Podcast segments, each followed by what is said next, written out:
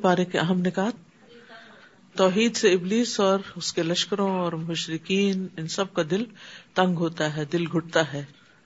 خواہش نفس کی پیروی کرنے والوں کو علم فائدہ نہیں دیتا۔ دل کی زندگی علم کے بغیر نہیں۔ علم حاصل کرنے کی اور ایمان کی جو لذت ہے، وہ جنت کی نعمتوں کے مشابے ہے۔ یعنی جیسے جنت میں لوگوں کو ایک خاص سکون اور اطمینان اور خوشی حاصل ہوگی، اسی سے ملتی جلتی یہ خوشی حاصل ہوتی ہے جب انسان کے اندر ایمان بڑھتا ہے اور انسان کے اندر علم سے ایک خوشی پیدا ہوتی ہے۔ لئی سک امسلی ہی شعی اللہ تعالی کی طرح کوئی بھی نہیں۔ مشورے کی بہت اہمیت ہے۔